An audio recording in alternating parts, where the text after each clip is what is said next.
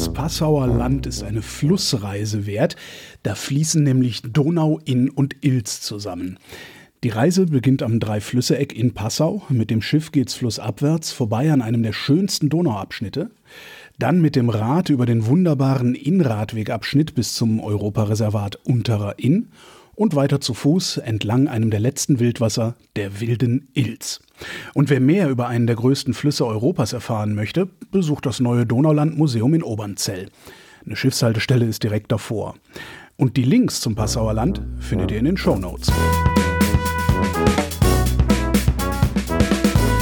Ich habe einen Hut mit 50 Fragen und lasse daraus welche ziehen. Diesmal von Melanie Kisté, die ist Naturpark-Rangerin in der fränkischen Schweiz. Hallo Melanie. Hallo. Welches geheime Talent besitzt du? Das ist eine gute Frage. Geheimes Talent. Also ich habe einen ziemlich guten Orientierungssinn. Das ist, glaube ich, mein geheimes Talent. Verrat uns deinen Lieblingsort in Bayern. Mein Lieblingsort?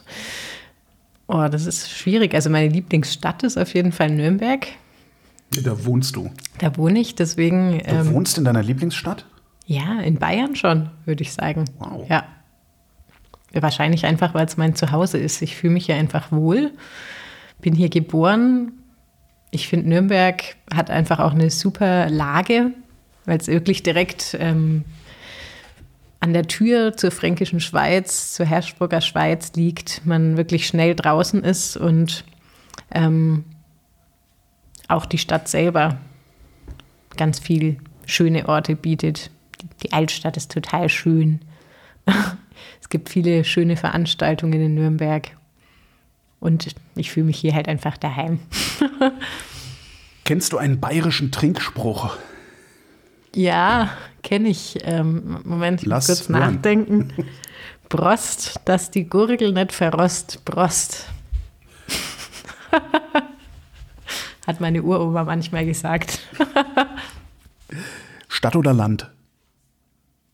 Für mich jetzt aktuell Stadt. Vielleicht ja irgendwann mal Land. Land hat natürlich den Vorteil, dass, es, dass die Luft besser ist als in der Stadt. Man draußen ist, direkt in der Natur.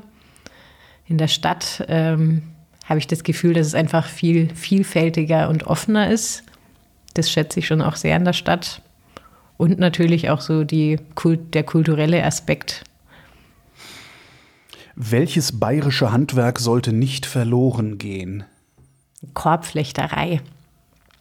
In Lichtenfels ist die Korbfachschule. Also das ist für mich äh, was ganz es gibt Besonderes. Eine Korbfachschule. Ja. Wow. Das ist ähm, die einzige in Deutschland. Und das ist wirklich, ähm, also die hat wirklich einen, einen Namen, auch international, weil es eben einfach nicht so viele Korbfachschulen gibt. Und ich höre das zum ersten Mal gerade, ja. Du musst mal auf den Korbmarkt gehen in Lichtenfels. Der ist immer im Herbst, ich glaube im September. Das ist wirklich richtig toll. Also das ist ein ganz tolles Handwerk, finde ich, was nicht verloren gehen sollte. Welches Bayern-Klischee erfüllst du? Boah, gute Frage. Also ich rede ja nicht mal Dialekt, deswegen das fällt schon mal weg. Ich spiele keine Blasmusik und trage keine Tracht. Ähm, hm. Ich bin Vegetarierin, also irgendwie erfülle ich nicht so wirklich viele bayerische Klischees. ähm, ja, schwierig. Ich glaube, ich erfülle keine Bayern-Klischees. Welchen Namen würdest du deiner Berghütte geben, wenn du eine hättest? Hast du eine Berghütte? Nee. Welchen leider. Namen würdest du ihr geben, wenn du eine hättest? Nürnberger Hütte? Gibt es bestimmt schon, aber. Klingt wie, klingt wie ein fränkisches Restaurant in Berlin.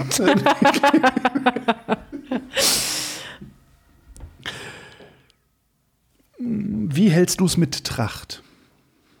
Ich habe keine und also ich finde es immer schön, wenn das andere Menschen machen, aber ich würde nie eine Tracht anziehen. Ich glaube, ich bin da einfach nicht damit aufgewachsen. Meine Eltern haben das auch nicht gemacht und deswegen habe ich da jetzt nicht so die, identifiziere ich mich nicht so mit der bayerischen oder fränkischen Tracht. Wenn du eine andere Zeit in Bayern erleben könntest, welche wäre das? Die Steinzeit. ich finde die Steinzeit faszinierend. Also die würde ich irgendwo gerne erleben. Warum? Da, da hatten die noch nicht mal Penicillin. Ja, aber das ist äh, einfach faszinierend, wie die Menschen mit dem wenigen, was sie hatten, gelebt haben und wie sie eben langsam so verschiedene Sachen entdeckt haben. Also das würde mich schon einfach sehr faszinieren und auch so die Vegetation und ja. Überall die Dinosaurier. Gibt es denn gibt's steinzeitliche Funde in Bayern? Also, wie haben die Bayern gelebt in der Steinzeit? Die haben, ähm, ja, also es gibt schon steinzeitliche Funde. Es gibt bei uns im Naturpark steinzeitliche Funde in Höhlen. Also da wurden zum Beispiel Traditionen ausgelebt. Äh, also es gibt eine Höhle, in der wurden ganz viele Spindeln gefunden. Man geht irgendwie davon aus, dass die dass die Höhle ähm, so ein bisschen wie so ein Reinigungsritual war, weil das irgendwie so ein ganz enger Spalt ist, durch den man sich so durchquetschen muss und dann am Ende ist eben Raum. Mhm. Ja, aber Ansonsten gibt es eher nur so Opferstätten und sowas, was man gefunden hat. Warum ist eigentlich alles genau. immer rituell und kultisch in der, in der Archäologie? Ich glaube, dass man die normalen Sachen halt vielleicht einfach nicht so findet. Und das sind dann halt Stimmt. halt immer so Besonderheiten, wo halt irgendwie viel an einem Ort ist. Und dann findet man halt einfach so diese rituellen Dinge, weiß vielleicht manchmal nicht genau, was, was es damit auf sich hat, aber so das normale Geschirr oder keine Ahnung was, was Stimmt, man halt ja, irgendwie, ja. das ist halt viel mehr verstreut so irgendwie in der Landschaft. Also ich schätze mal, dass es vielleicht damit zusammenhängt. Stimmt, darum hat die Archäologie auch so viel Interesse an Kloaken und sowas, weil da können sie sehen, was der durchschnittliche Mensch äh, äh getan hat. Ja. Mhm. Mhm. Maß oder halbe? Halbe oder sogar weniger. Ein Schnitt? Ein Schnitt, ja. Ich mag Schnitte tatsächlich. Eine Masse ist mir zu viel. Das ist dann Schal am Ende.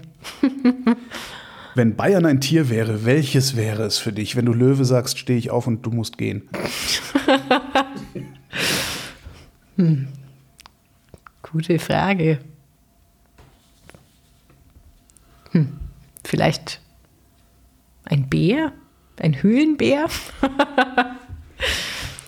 So ein bisschen grummelig und brummelig und dann aber doch ganz nett. Und sonst am Pennen. Und sonst am Pennen. Wo in Bayern wolltest du schon immer mal Urlaub machen? Im Bayerischen Wald tatsächlich. Ich habe noch nie im Bayerischen Wald Urlaub gemacht. Endlich mal einen richtigen Nationalpark sehen. Ja, genau.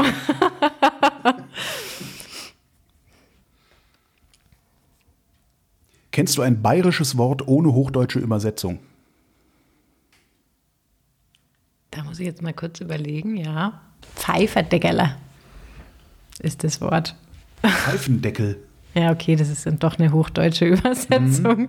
Warte, vielleicht fällt mir noch was anderes ist, ein. Ist, vielleicht ist was anderes gemeint, wenn der Bayer Aha, Pfeifendeckel Ich habe noch was Gutes. Zwiderwutzen. Das ist jemand. Zwiderwutzen. Oder rate mal, was es sein könnte. Ja, das ist ein Gegensau. Ja. Gegensau? Das habe ich noch nie Wutz. gehört. Also Wutzen? Genau, Zwie also Zwiderwutzen. Zwider ist ja, Zwider, wenn man Zwider ist, dann ist man schlecht gelaunt. Mhm. Und wo ich herkomme, äh, ist die Wutz äh, ein Schwein. Du Wutz ah. in Köln. Mhm. Ja, es ist schon so ein bisschen so ein jemand, der halt schlecht gelaunt schlecht ist. Gelaunt, oder? Schlecht gelaunter Drecksack. Ja. wir, wir, finden hier noch bayerische Worte, die über. Also wir finden für jedes bayerische Wort eine Übersetzung. Was ist deine liebste Wanderroute oder Radtour? Ich weiß, du kletterst dein liebstes, wie heißt denn das bei Leuten, die klettern? Ist das äh, Route? Route, Route auch. Zum Beispiel, genau. Meine liebste Wanderroute. Ja, ich habe nur einen Tag Zeit. Wo muss ich unbedingt lang? Also ich liebe den Hohenstädter Fels. Da habe ich zum Beispiel nächstes Jahr, dieses Jahr, eine Führung. Da kann man mhm. einfach mitkommen, wenn man will. Das ist schon so eine meiner Lieblingsrouten, würde ich sagen. Das ist so ein Fels in der Nähe von Hersbruck. Ähm, so ein Berg, wo man hochlaufen kann, wundervolle Aussicht genießt, ganz tolle Biotope durchquert Und ja, und man kommt super mit den Öffentlichen hin. Das mag ich am liebsten. Eine Weißwurst darf das 12 Uhr Läuten nicht hören. Ist das eine Richtlinie oder ein Gesetz? Also da fragst du leider die falsche, weil ich esse keine Weißwürste. Ich esse ja kein Fleisch. Von daher schwierig. Was bestellst du auf einer bayerischen Almhütte? Auf einer bayerischen Almhütte. Käsespätzle würde ich vielleicht bestellen oder eine leckere Brotzeit mit Käse. Irgendwas mit Käse auf jeden Irgendwas Fall. ohne Fleisch. Genau. Und den Kaiserschmarrn mit oder ohne? Rosinen? Ja.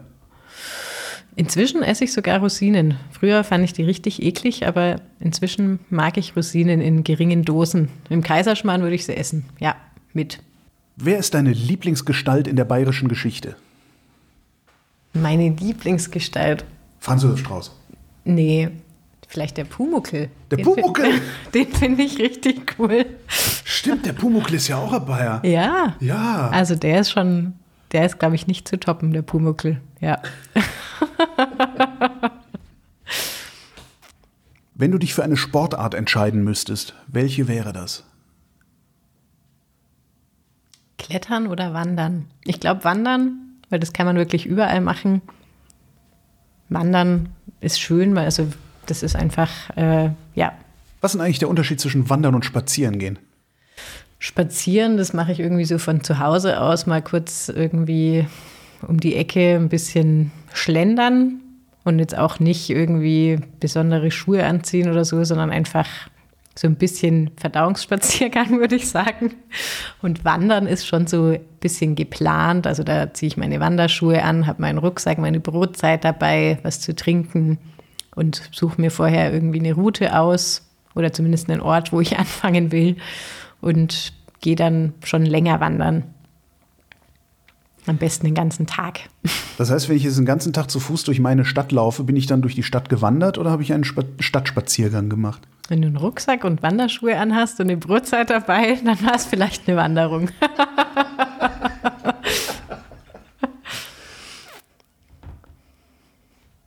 Wie prägst du deine Heimat?